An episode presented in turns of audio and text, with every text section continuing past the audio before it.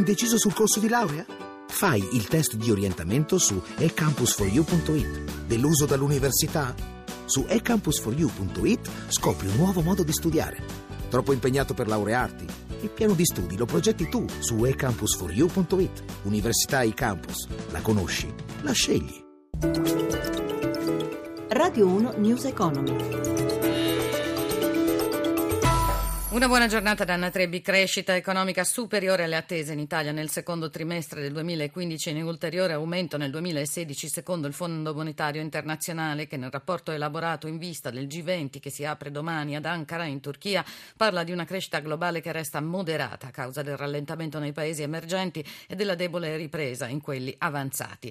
Il fondo invita Federal Reserve e BCE a non fare mosse affrettate sui tassi di interesse. Ci sono, dice, ancora rischi legati anche alla tempesta di agosto sulle borse cinesi, e mentre le piazze cinesi oggi restano chiuse per le celebrazioni della fine della seconda guerra mondiale, l'Europa è partita con slancio in attesa delle decisioni del board della BCE e di altri dati macroeconomici. Sentiamo allora come stanno andando con Michela Coricelli in diretta da Milano. Proseguono tutte in netto rialzo le borse europee in attesa, in effetti, di eventuali nuove misure della BCE. Milano guadagna l'1,35%, Francoforte l'1,81%, Londra la migliore 1,83%, Parigi l'1,58%. Le europee approfittano evidentemente della tregua concessa dalla borsa di Shanghai. Invece sul fronte asiatico, Tokyo, che era aperta, ha guadagnato 0,5 punto percentuale, oggi sulla scia della buona chiusura di Wall Street. A Piazza Affari sul Ftse Mib brilla Yux più 5,77% e Autogrill più 5,59%, in forte rialzo Campari che guadagna 4 punti percentuali e sul paniere principale in flessione solo Saipem meno 0,62%.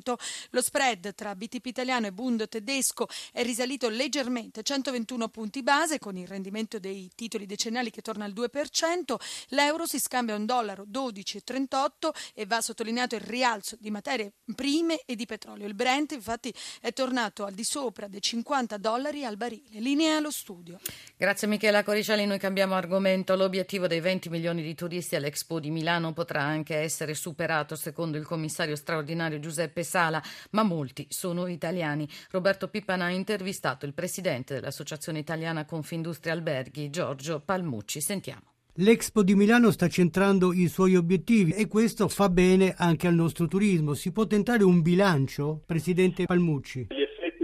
Mese sono sicuramente positivi. La cosa che noi auspichiamo è che aumentino comunque il numero degli stranieri, perché al momento una gran parte comunque sono ancora rappresentata da italiani, mentre invece ci si aspettava un numero maggiore di stranieri. Quello che è importante è che appunto adesso il mese di settembre-ottobre ci veda una crescita di questi numeri, anche qualitativamente più interessante da un punto di vista turistico, perché venendo a visitare l'Expo l'auspicio è proprio quello che poi ne approfittino per visitare anche altre città. Il premier Renzi ha promesso una revisione profonda della tassazione sulla casa. Per quel che riguarda gli alberghi, cosa vi aspettate? Abbiamo proprio scritto anche al premier dicendogli che siamo molto felici di questa decisione da parte del governo e auspichiamo che anche per il settore alberghiero se ne tenga conto, soprattutto per quanto riguarda i mutari tasi che rappresentano un costo molto elevato. In secondo luogo